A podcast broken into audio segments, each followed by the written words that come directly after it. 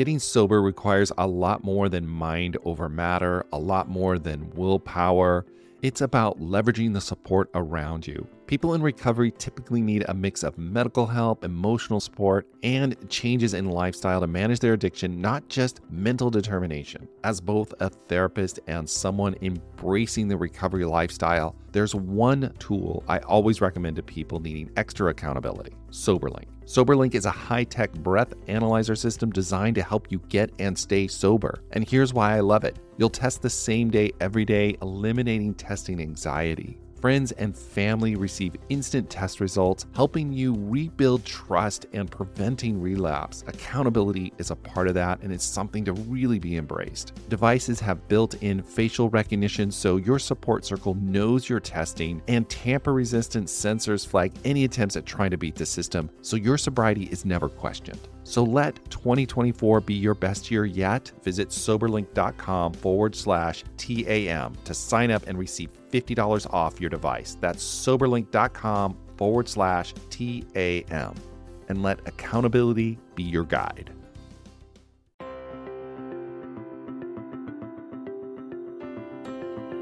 Hello, everyone. Welcome to the Addicted Mind podcast. My name is Duane Osterlind, and I'm your host. We are on to episode 126. Today, our guest is Andrew Hahn. Andrew is a licensed clinical psychologist. He graduated magna cum laude from Harvard University in social studies and psychology. He has a PsyD in clinical psychology from Hahnemann University he has also been a faculty member in the graduate counseling programs at Lesley University and Northeastern University. He currently runs the life-centered therapy training program for those who want to facilitate and or teach his process of healing. In this episode, Andrew talks about regressions, past lives, and changing our internalized narrative. Andrew talks about how our symptoms and suffering are an invitation for awareness, integrations, and mastery of experiences we have yet been unable to handle. We also talk about how he wants to bring others into this method of transformation. So that's coming up. Stay tuned. Hello, everyone. Welcome to the Addicted Mind podcast.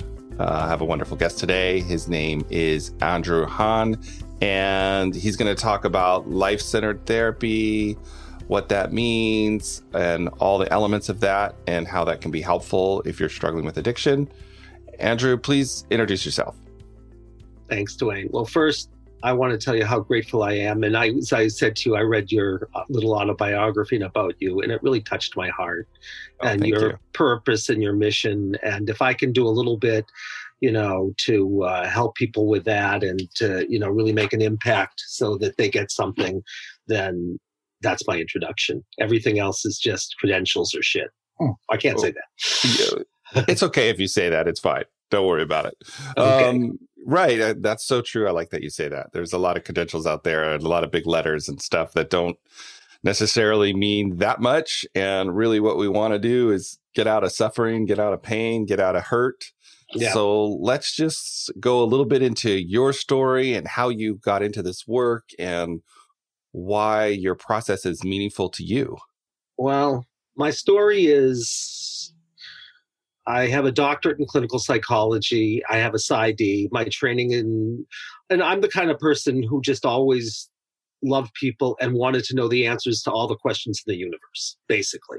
And it was all around people and what and to understand life and understand people. That's been my while other people do other stuff that's what i do. And i've been doing it since i was young.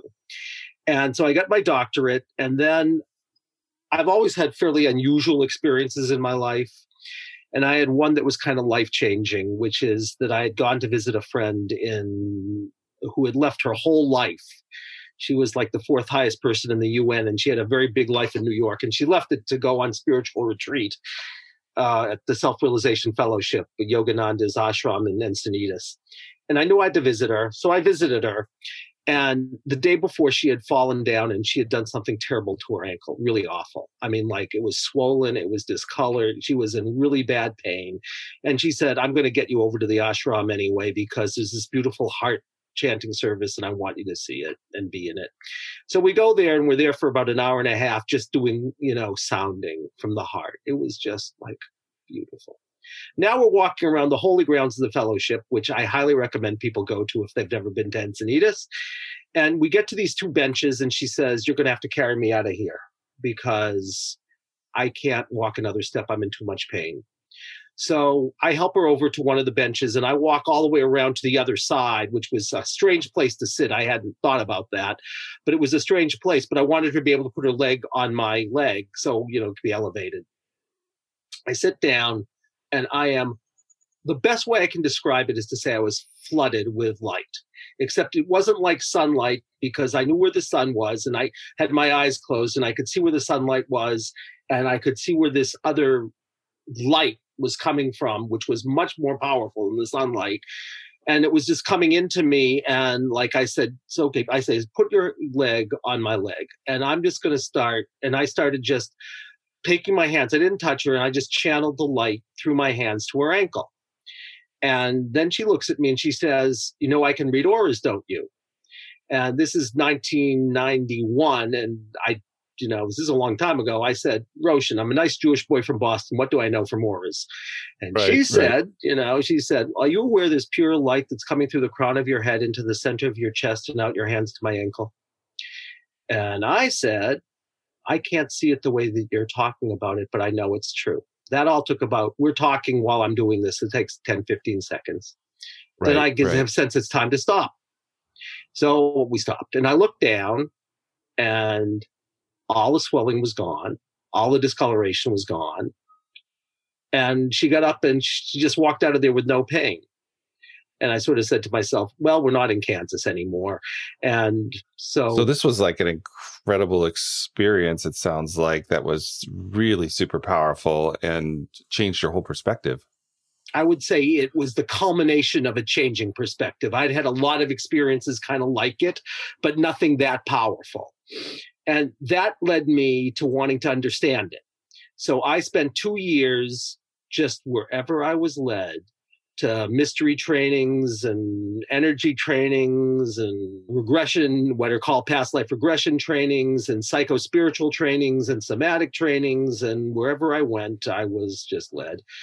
And I did that for two years, and that added to my clinical background a lot, obviously. And then a friend of mine said, You got to go see this woman. She's doing miracles in New Jersey. And she said, she told me a story and she said this woman whose name was Judith was using muscle testing and tapping. And a woman had come to the training, the workshop, and she had such a bad case of asthma, she could barely walk up the stairs. And Judith did this session with her that I used something called muscle testing or kinesiology, which I'd never heard of 30 years ago. And she had her tap all over her body, which I had also, I'd never heard of the those kinds of what are now called EFT or TFT, if you know that world. Right, right. I'd never heard of that 30 years ago because she was one of Roger Callahan's original students. And she had taken, you know, NLP and tapping and kinesiology and some of her own research on loss and violence and put it into a framework. And um, anyway, so she, the woman's tapping all over her body while she's telling some story, and then Judith muscle tests, and it says that her asthma's cleared. So the woman, she says to the woman, "Why don't you walk out, go outside, and see if you feel different?" So she walks outside. She walks. She starts to run. She runs up and down the street. She comes back. She is exhausted and elated. I was told, and she said, uh, "I've been able to run a step in seven years." Wow, I said, that's a, that's a pretty wild story. So it turned out Judith lived 10 miles from me and she didn't live in New Jersey. She lived just outside of Boston, which is where I live. So I went and studied with Judith and we became a team because Judith knew nothing much about psychology. She knew nothing much about spirituality or energy or anything. She was a neurobiologist who became an NLP practitioner and then became a craniosacral practitioner. And that was her world. And I learned and from hers and she learned everything i knew about psychology and spirituality and the enneagram and all kinds of and past life regression stuff and everything. We became a team and we worked together for a few years and we created frameworks that we call different things. We worked at white heat and i started getting results that without going into a lot of detail even around addictions make the story i told you about asthma pretty tame. I mean things wow. that really looked like miracles. I mean like and I saw, I mean, the world you're, I saw people with chronic pain that nothing was touching and having it go away in 20 minutes. I saw addictions go away in an hour that people had been chronically addicted. And I saw depressions go away. Not always. I mean, sometimes it, you, you'd see things that really look like miracles, like in the Bible miracles. And sometimes you'd see small miracles because people become freer. But the symptom they came in about you know may have taken over a year to get rid of because it was just a doorway into many layers of things. And that was 27 years ago. And i started training people in what i do which i at that point called guided self-healing in 1997 and we changed our name about three years ago to life-centered therapy because um, even though uh, our trainings for people who are just lay people who want to learn how to heal themselves, we still call guided self healing. But our whole idea is that why we call it life-centered therapy is that life has a being is a being and a consciousness of its own and it reveals itself to us and with us and through us and when we get to know what it's sharing with us miracles happen and our work is to you know it's sort of like our whole world has gone from being egocentric to being other centric you know we used to think the world revolved around us then we said nah we revolve around something bigger and we, you know, when we're little kids, we think the world revolves around us. And then we say, no, we revolve around something bigger. And it's the same thing with us in life. And when we know that really who we are is life, we become free. And at that point, in my experience, the things that we think will never change just drop away. That's my story. That's great. I love that story. I love connecting to whatever this higher purpose, higher thing is, being able to see that and how that really does can't really shift us, shift us in a in a different kind of way when we can open our self to it. So I I would love to know like from your perspective, what do you think's happening? What's going on here with these people that come in with maybe some kind of pain, physical pain, emotional pain, and what whatever so whatever kind of suffering it is, mm-hmm. what do you think's happening? What's going on? I'll tell you. I can tell you in one sentence. Everything you suffer about simply is something that couldn't be handled and taken in stride. That's it. I don't care whether you call it chronic pain, fibromyalgia, autoimmune disease, depression, anxiety, addiction, bad relationships you keep getting in, alienation, it's one thing in my experience. Something couldn't be handled and integrated. That's it. You could something couldn't be taken in stride. And when that happens, which is my definition of trauma, trauma is subjective. It's just simply something that can't be handled, right? So right. I would say, as an exemplar, if you're a Christian, right? Jesus, right? When he's screaming at his father and saying, Why hast thou forsaken me? as an exemplar, he's in a trauma structure. He's judgmental, he's comparative, he needs to understand something that he doesn't understand, and it's coming out in him in this kind of anxiety, right? Right. And then a few days later, he says, Forgive them because they don't know what they're doing, they're blind. But they, they think they're killing me. But I can say, I can take I can handle anything because I know there's no such thing as birth or death. I mean, I might right. be sad about it because I might miss my mother. He was a nice Jewish boy, but you know, it's like I mean, there was, there was no reactivity anymore. Right. And so I think all we're trying to do is get people to be free of their reactivity.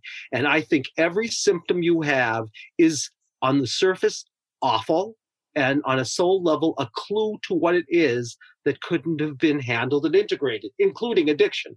So let's go back for a second. You say, why do people suffer? Simple. Why do they go to healers? One thing something couldn't be handled and integrated. That's it, couldn't be taken in stride. What is healing? Mastering what couldn't be handled and integrated. How do you do it? simple. When there's something that can't be handled and integrated in that moment, a sensation is born and you get stuck and you believe you are the sensation as opposed to being Duane.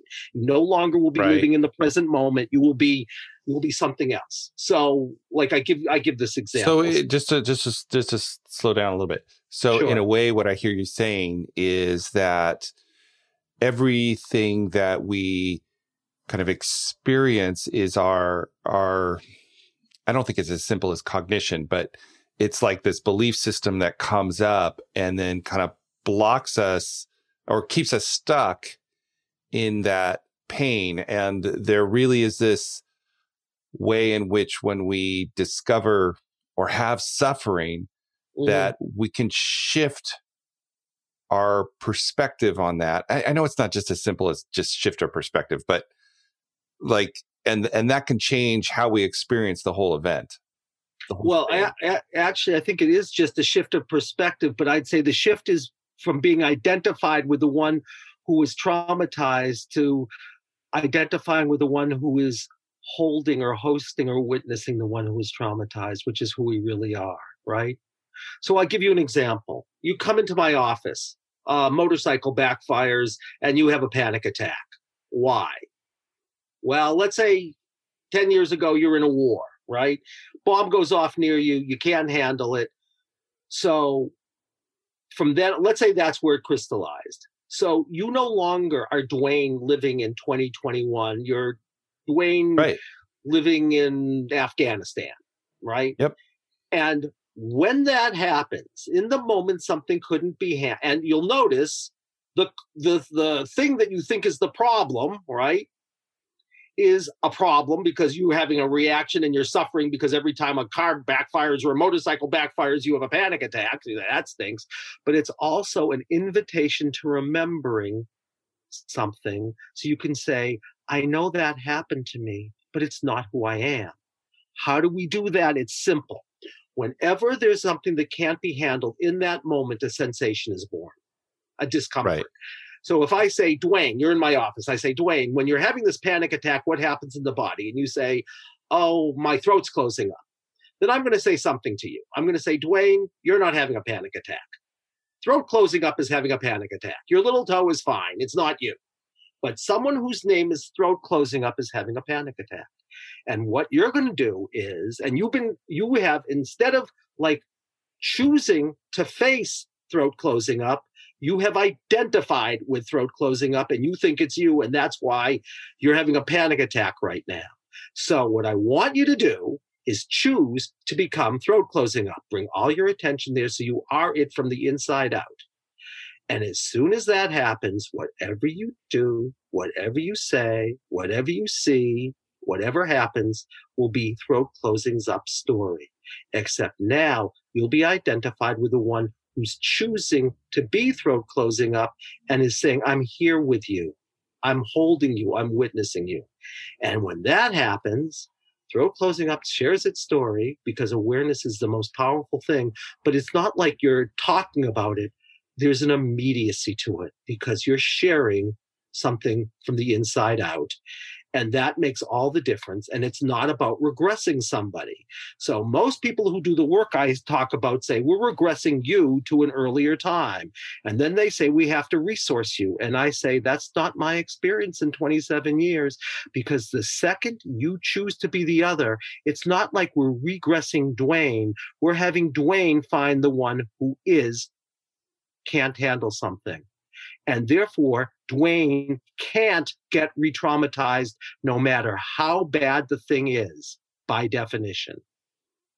It's in a way, what I hear is differentiating yourself from that experience, that the self is in a way, um, I don't know if these are the right words, but higher than that experience or in in some ways they uh, I've heard this kind of called the impartial observer. The person mm-hmm. can watch mm-hmm. and see what's going on, and there's a separateness to it right. that does enable you to just transcend it or walk through it mm-hmm. or not be engrossed in it.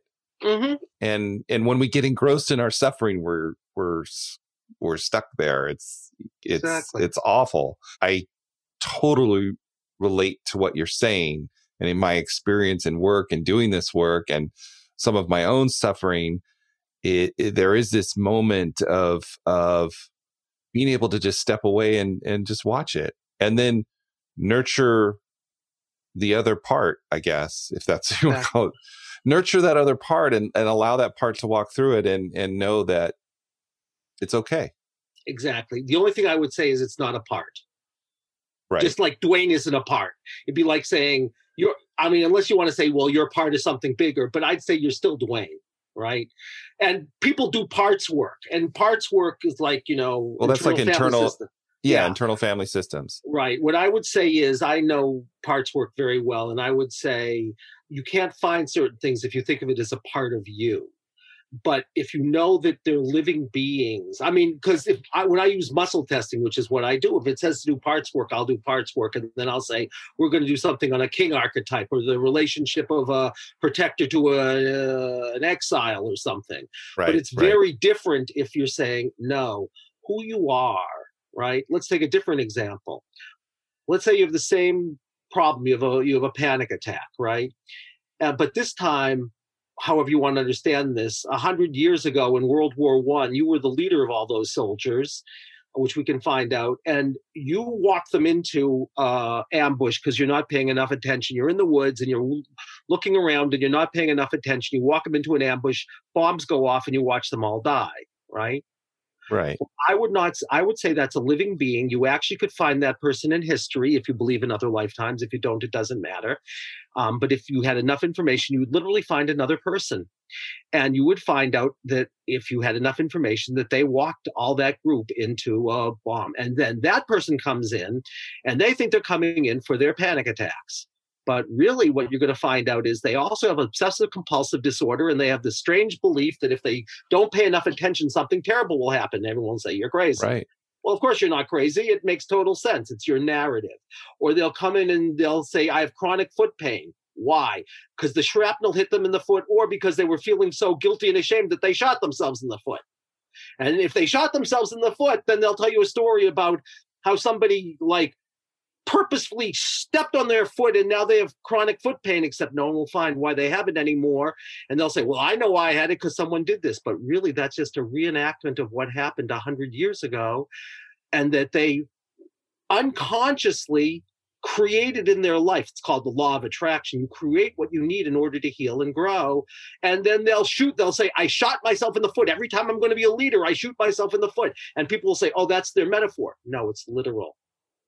They never want to be a leader again. So in that story, they shot themselves in the foot to make sure that they would never be in that position again. And then they come in and they tell you, whenever I have an opportunity to be a leader, I shoot myself in the foot. And people think, oh, that's a metaphor. No, it's literal. They're telling you a story about somebody who uh, shot themselves in the foot in 1918. And as soon as you know that, miracles happen. Like you find that out and you change it because you know what their real problem is. It's not reactions to loud sounds. It's I betrayed a trust. And when you find I betrayed a trust, magically, if this is the only reason, what happens in a half hour is their reactions to loud sounds go away, their obsessive compulsive disorder goes away, their chronic foot pain goes away, their inability to step into leadership goes away, their weird feeling when they walk into the woods and saying, I got to get out of here goes away, all in 20 minutes if that's the only reason. Because all of those things were only clues to the original story, but you didn't know that that was a story of betrayal Right. Okay? And that's what i do. And if you apply it to addictions you want to be able there are certain things you have to know when the thing that someone comes in with is food addiction or sex addiction or uh, drug addiction or an alcohol addiction. There are certain things you want to look for over and above what i'm just telling you although what i'm telling you is the most important thing. Because all addictions also are one of two things they're either you're reliving the echo of something or you're reliving of the way you try to make sure it's never going to happen again. Right. Right. So what I what I- what I see in that and, and what you're saying and you, and you can tell me if I'm if I'm off base. It's like we have these stories, however we make them up, Mhm, and these stories we get caught in these stories mhm. and really have a difficult time getting to that that meaning which is that change point which is that like this this is this is really about betrayal you know Mhm. and that feeling that comes with betrayal and if you can watch yourself in that feeling and just watch that play out hmm you can in a way completely shift that story for yourself. I don't know, not shift the story, but shift the the meaning of it. The right, your whole relationship with it. The whole relationship with it. Yeah, that's exactly, exactly. what I want to say. And the way you do that is you find the one whose story it is, whose name is going to be throat closing up until he tells you, no, my name is General da da da da. And right. it's 1918. And you might know that his name is General da da da or it's one of your ancestors on your mother's side six generations ago, or whoever it is, or it's you from the future. I don't know who it is.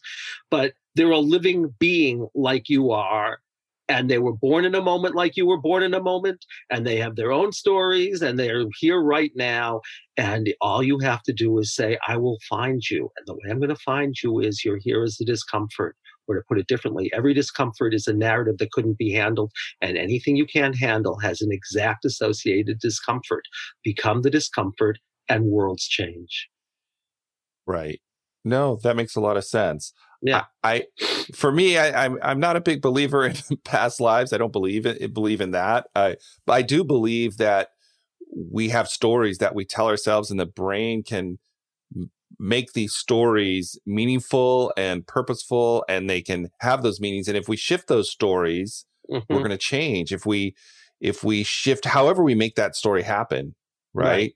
Mm-hmm. And with that shift in that story, um, we can find relief. And exactly. then sometimes I think we hold on to stories for whatever reason. You know, we we're in suffering, but I think, like you said, there's something we have to get out of that story or master it to mm-hmm. be able to shift it and change it. And once we do that, we we grow. Exactly. Exactly. And we become our better selves, if you want to say that, or whatever exactly. that is, or we live more fully. And exactly. um, it's really, in some ways, what I like what you're saying is it's really not that complex. It's right. Really it's really not. Simple. It's really kind of simple. It's so and simple. if we can do that, we can find a lot of relief. And these things will come up all the time through life, I think. And yeah. then we can move that story and shift that story and change it. Right. And the only thing that makes it, because in its simplest form, it's the simplest thing in the world. Find what you're suffering about, drop whatever you think it is, scan your body, find the sensation, bring all your awareness to such degree there that you become the sensation from the inside out, and then whatever happens next is their story. All you then have to know is if you say, I'm not feeling anything, that is a sensation. I've asked people say, people can't get in their body. They tell me I don't feel anything. I say, did it ever occur to you if you ask them a question, they're answering your question? Like if you say, What are you feeling in the body? They say, I'm not feeling anything. And then you say something like this You say, Where are you feeling in your body? I'm not feeling anything. I haven't had one person yet who can't answer that question. Right. So, right right? And then you have to know that everything the person says is anyway not there. They're not in the present moment anyway. But if they say, I can't do this, and they think they're talking about, I can't find a sensation or something, no, they're in a story where somebody can't do something. I mean, they're in a story where the first the first sentence of the story is, I can't do this. And all you then say is, uh huh, yeah, that's right. And right. And they look at you like you have six heads, and then they keep telling the story and right? it'll all it'll all be there anyway. It's all present. Doesn't really matter. It's all there. Yes. And then the only Even thing is you're looking for the most powerful simple story and some of those stories are very hard to find right? Right. Because when we call it life-centered therapy i say you have to open to everything. I don't care about your belief systems. But if the right. most powerful story is going to be you as a leader in world war one right Right. And that's the most powerful story. I don't care if you call it literally a past life or your own personal mythology or your imagination or an undreamed dream. Your values are none of the hell of my business. But if you can't find the story, you'll work in this lifetime forever and you'll say like i kept working on the this guy stamping on my foot and like i'm getting a result but it's not the best result because you don't know what the problem is totally get so it. I don't care. But th- th- what I can do is a diagnostic. So, like, you know, my partner's husband had tinnitus, terrible tinnitus, right? He's an engineer. He's, it's a weird story. We found out that it was a story we call an extraterrestrial implant. Okay. Uh-huh. Now, some people would say that's crazy, but he thought it was crazy, but who cares? Okay. So, and you can say, well, you can think about that metaphorically. Well, what would it mean if something put an implant inside of you? You could talk about what the theme would be, but sometimes it could be literal. So he he says, all right, when you really allow an implant, what happens in your body? And he says, this is weird sensation in my head. And he brings all his attention there. He says, I know what this is. He said, I didn't want to hear some news. And I'm saying out loud in this story very immediately, I don't want to hear this. Like somebody help me. And then he sees this weird being put something in his head. I don't care right. what you think about it. He then says, Oh, thank you. Right. And I don't need it anymore. Could you please remove it? And then he gets the thing like, um, you know, it starts to melt. And you know what? He also had lost his hearing in that ear. It was a double like protection. I won't say much more about this except that Joni, who's my partner in this, whispered something in that ear that night and he heard it. And he hadn't been able to hear a word in years. And all of his ring, all of the tinnitus went away. His hearing loss came back, but the tinnitus never came back. Now, I don't think David necessarily believes in extraterrestrial implants, but he doesn't have ringing in his ears, so I don't think he cares. I, I totally get that. What what what's really coming up for me is that some of the uh, I've been reading about some of the research on chronic pain and people who mm-hmm. struggle with year long chronic pain mm-hmm. and how um, they're finding so much of that is in the brain and in perception. Uh-huh. And that some of these people who have chronic pain for like 10 years, mm-hmm. right? And and they have, you know, they have all the MRIs that show the, all the injuries or whatever. Yeah. But yet when they start to change the story about their chronic pain, uh-huh. the pain eventually dissipates right. and is gone. Even though supposedly these injuries are still there, they could go to mm-hmm. MRI and still get them.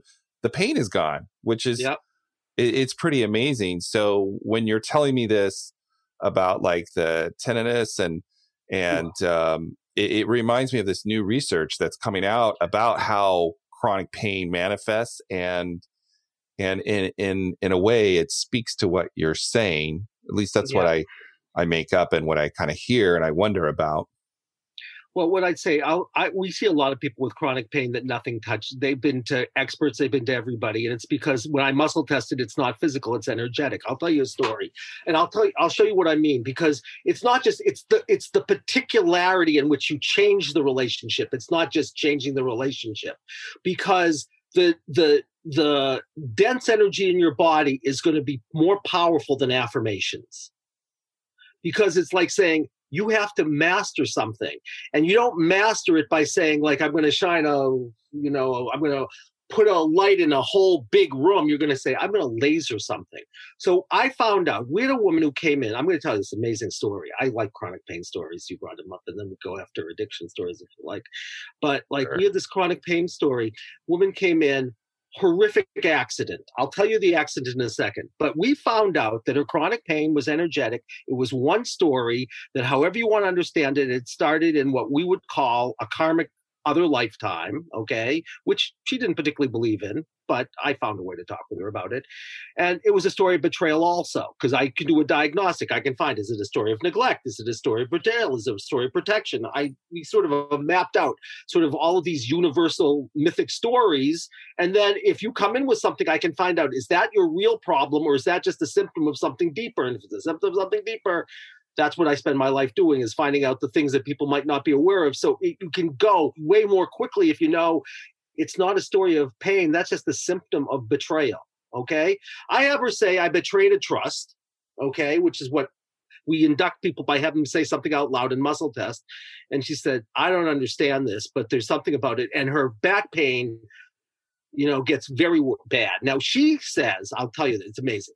She says, I said, you want to do this this thing sitting down or standing up? She says, I'm going to do it standing up because I can't sit for more than a minute or two without like being in. She said in the beginning, she said, I'm going to have to like be a pogo stick right. and stand up right. and down.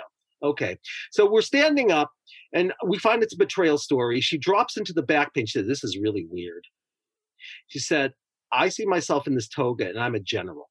Okay, and I have this large army and uh, we're about to fight another army. and I get together with the leader of the other army, and we decide we're going to just fight each other, and whoever wins, the other all the the whole army is going to have to become the slaves of the other army. We made this agreement, okay? And he goes back and tells his men that they don't say anything, okay? He says, "I got this." He goes out there. They're in a desert. He goes out there. This is very vivid to this person. Um, and I can talk to you about that later too if you care. But it's very vivid. They're having this fight, and he's being a little bit nonchalant because he says he was kind of arrogant. And what happens is this other general is able to trip him, and he falls down on his back.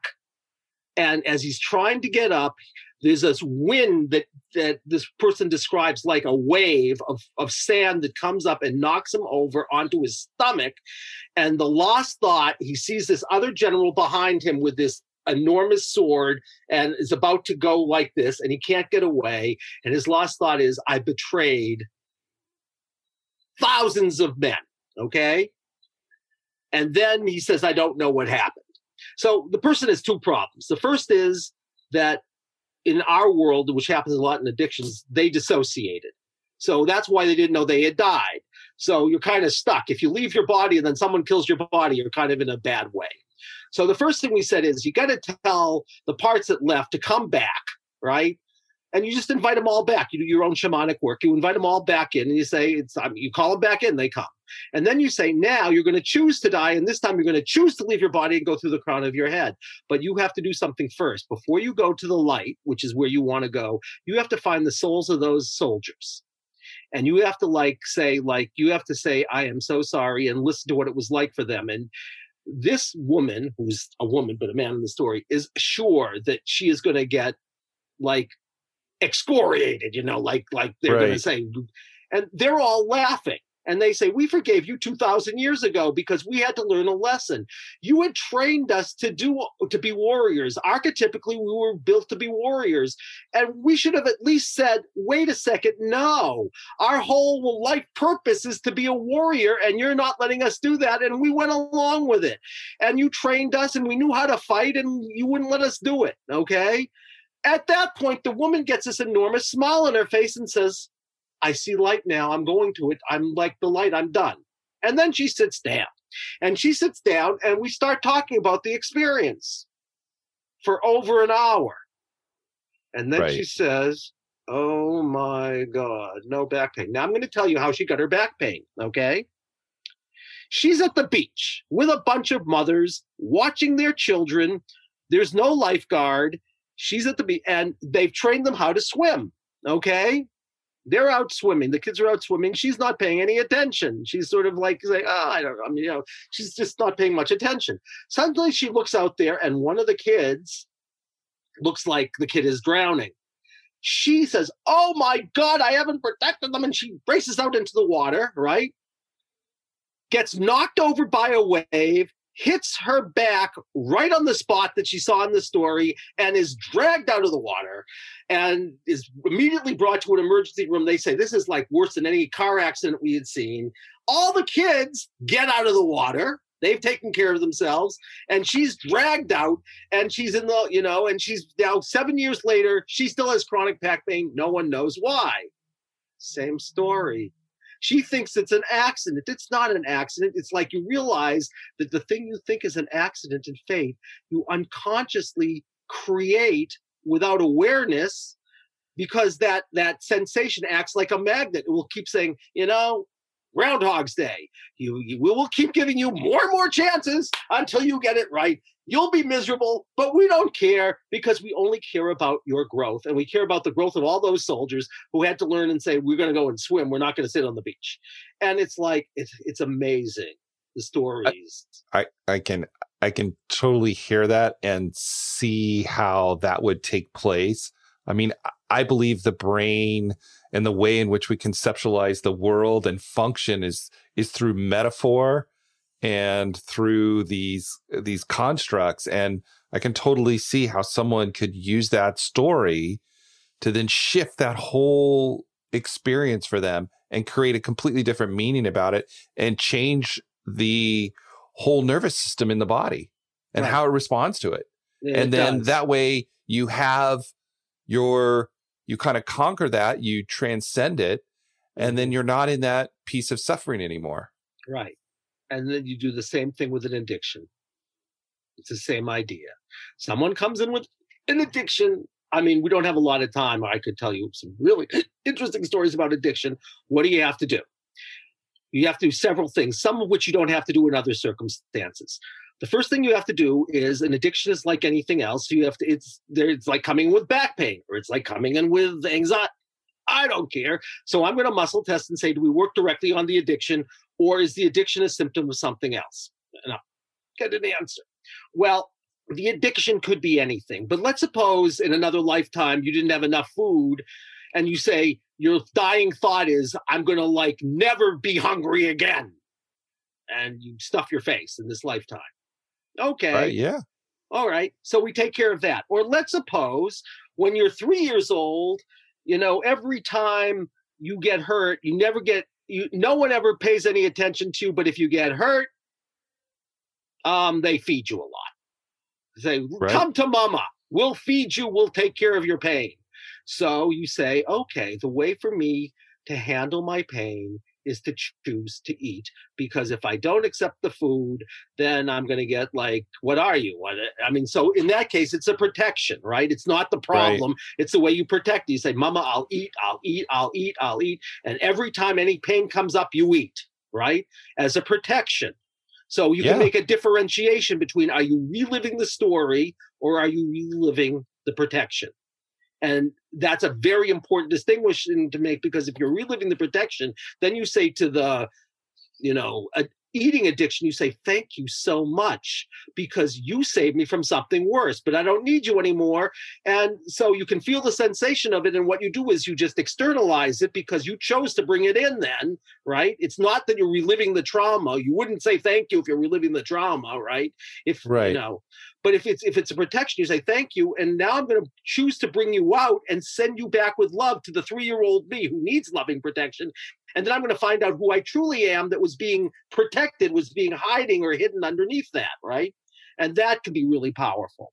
Or sometimes, sometimes, like there's something we call archetypal identities. And archetypal identities are ways you protect yourself from a core fear. I had a man who came in really bad alcoholic Turned out it was just what we call this archetypal identity. So there was some core fear that his alcoholism was protecting from something, but it was a very deep belief right? A core fear right, is like something right. that's fundamental to you. All right. So his fundamental belief was I'm a loser and, you know, I'll never be a winner. Okay. So whenever he gets into a situation where he was going to be a loser, he starts to drink. So it's protecting him from this belief of being a loser. But then he gets drunk and then he acts like a loser. So the very protection itself invited him into the thing that he was trying not to feel. But as soon as he knew, as soon as he could talk to the sensation called his addiction, his, in this case, his alcohol addiction, and he's he found out the story because we could do a diagnostic and say you won't find a story about this because you're looking for the thing you're most afraid to experience and it's protecting you from that and he found out because there are a lot of ways to protect ourselves from deep fears, one of which is addictive behavior, right? So we found the deep fear, which was the, I'm a loser, right? And the shame about that. We found the way he protected himself, which was drinking, because then he wouldn't feel like such a loser because he thought he was the life of the party. And then we found out how that invited him back into being a loser because he would put his head in the soup. And like as soon as he realized all that and realized it, meaning realized it, meaning experienced it in the body, it's not like he was talking about this, right? That's the whole right. difference, right? So then there's then, a there's a body sensation with what you're talking about, and when you go through this story, there's this body sensation that has to accompany accompany it. Like right, it's it's always. part of it. This is a felt. These kind of things are felt experiences. They're not right. just they're not just cognitive. Right. They have they're to have cognitive. that emotional energy behind them, right? Or they they. I my guess is they don't necessarily take in the same way. They don't. It's like, it's like talking about something, but the body sensation, it's like you get the beliefs, but you also get the emotions, you get the boundaries because it's a living being. Right. So you become a living being. Then the I'll just tell you the others. There's a thing called we call it a wonderful pattern.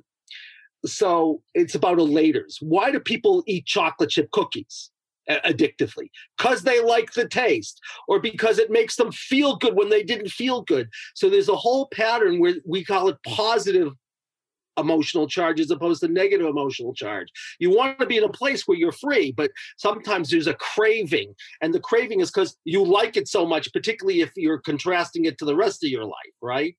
right. So so sometimes you have to take care of elaters in addictions. Like the reason you do it is because you like it, but you compulsively like it, right?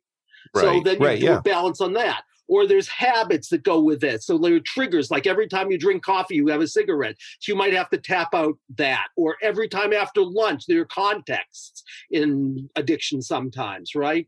And then there's secondary gain. I'm going to go through this really fast with you. Like every time you bring out the cake, your whole office comes over to you. So it's your way of getting like that going. So there's a positive secondary gain to a lot of addictions. And then there's anticipatory fears, which is either it won't work or it will work. And if it does work, then you have to let go of an identity.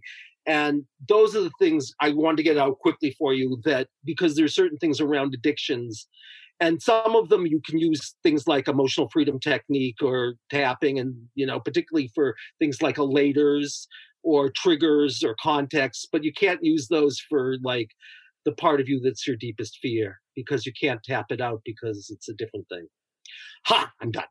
No, that no, this is all really good stuff. One one question I have and, and I'm thinking is for a lot of people, you know, they might be listening to this podcast, right?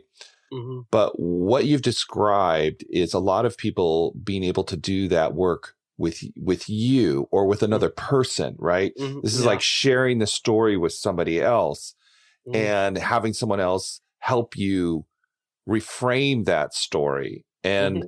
I'm also wondering if if that is an important element in this process. Is that in order to do this, I, I don't think to, you know. I don't want to say it's it has to be this way or that way, but I wonder if that's also a big part of it. Sharing your story with a compassionate individual that can walk through your narrative. Look, if I have a choice, I would rather be with anybody than do it by myself, right? right. I'd rather have a, a, happy toddler, right? I mean, so to speak. I mean, because right, I, I get you. When two, when two or more are gathered, but sometimes you can't, and we train people how to do all this. You can we, we that's what we call the guided self healing. One of the reasons is we had people who come and did our training just so they could learn it because you can run the the framework and the protocol for yourself, and you get basically the same result. I just don't prefer it, but it's like because you're in relationship with the divine, right? Right. Yeah, so, I can understand that. Yeah. You know, so I I have people say I don't want to do this with anybody else, but you know, I want to learn how to do it. I say we can train you how to do it, and there are layers of it because if you just start with what's simple, right? You go back to what's simple. Whenever you're suffering about something, find the sensation, drop in, and just get really receptive and everything else is a jazz everything else is a jazz riff.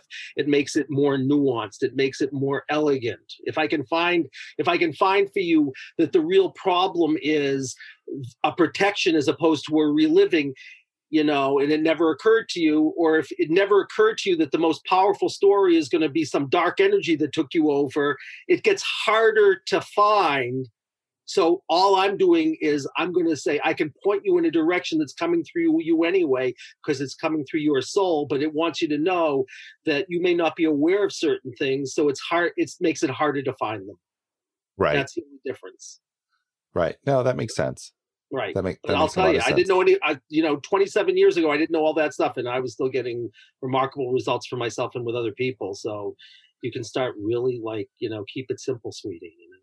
I keep it simple. It really you break it down. It's just really some some core elements, and that's it. And you can walk around those elements. Um, I love that, and I I totally relate to what you're saying and the simplicity of it. Once you kind of step out and see it from that, I, I don't know that perspective. That's just above it, I guess. So we're we're we're close on our time. Yeah. Uh, I, I'm thinking the question I want to ask you. One more question is someone out there is listening to the addicted mm-hmm. mind and they're listening to this podcast and they're listening to you and they feel really stuck like mm-hmm. well it's not going to work for me mm-hmm. right mm-hmm. what would you what would you tell them? What would you want to say to them? What would be the message you want to give them? Well, I'll give them two messages. The first one is I would start with a trauma structure, which is it's not going to work for me. So make, enfold everything in. You think you're saying it's not going to work for me. No, somebody else is saying it's not going to work for me. Find what happens in the body when you really allow your suffering around it's not going to work for me. Your fear, it's not going your anxiety, right? There'll be a sensation. Make it part of the process. Say, all right, when I really, really let myself experience it's not going to work for me, what happens in the body? Oh my God, I'm going to throw up. Great. Its name is nausea. It's not my nausea, it's nausea. Bring all your attention there and say, what have you come to share with me about it's not going to work for me? watch what happens. But if you want to do it with someone, come to one of our certified practitioners and they'll do it for you and with you. It's, they don't do it for you. They just say it's part of the process. Just drop into it. So, and that's, you know, it's hard to remember. It's not going to work for me is the stu- it's it's the point, it's not the problem. Right. There's no right. such thing as resistance. There's only remembering. Everything is part of the process. Everything is literal. You can't step outside of it. Drop into the body, feel the sensation, and just get receptive. And I will guarantee you something will change. I guarantee it. Either your problem goes away if you do it long enough, or your relationship to it changes if you do it long enough. The question is how long enough is long enough. And that's only a question of how many layers there are. And if you want to do it with one of us, lifecenteredtherapy.com, we have a bunch of certified practitioners you want to do that and if you want to learn how to do it you can come to a training and we teach you how to do all this stuff for yourself or for your family or for whatever because that's what i really care about because like you know people are suffering and it's like we have a way of helping them and it's so simple so simple i will uh, put all those links in the show notes at the addictedmind.com so if people want to get a hold of you they can andrew thank you so much for coming on the addicted mind sharing your wisdom sharing your passion and just sharing your hope with everybody. Well, I'm really grateful. And like, you know, Duane, you know, you have a really obviously you you you catch you obviously think about this a lot because I'm not telling you anything you didn't know. And you have like your heart is so like beautiful and you're you're you're living it. So thank you. Oh, thank you for saying that. I appreciate it a lot. Thank you. Okay, my friend. All right, everyone. Thank you for listening to the Addicted Mind podcast. All the show notes will be at theaddictedmind.com forward slash 126. Once again, if you are enjoying the Addicted Mind podcast and you're getting a lot out of it, please rate and review us in iTunes. That really does help get the podcast a lot of exposure or share the podcast with a friend and think about joining our Facebook group, just go to Facebook and type in the Addicted Mind podcast and click join. All right, everyone, have a wonderful day, and I will talk to you on the next episode.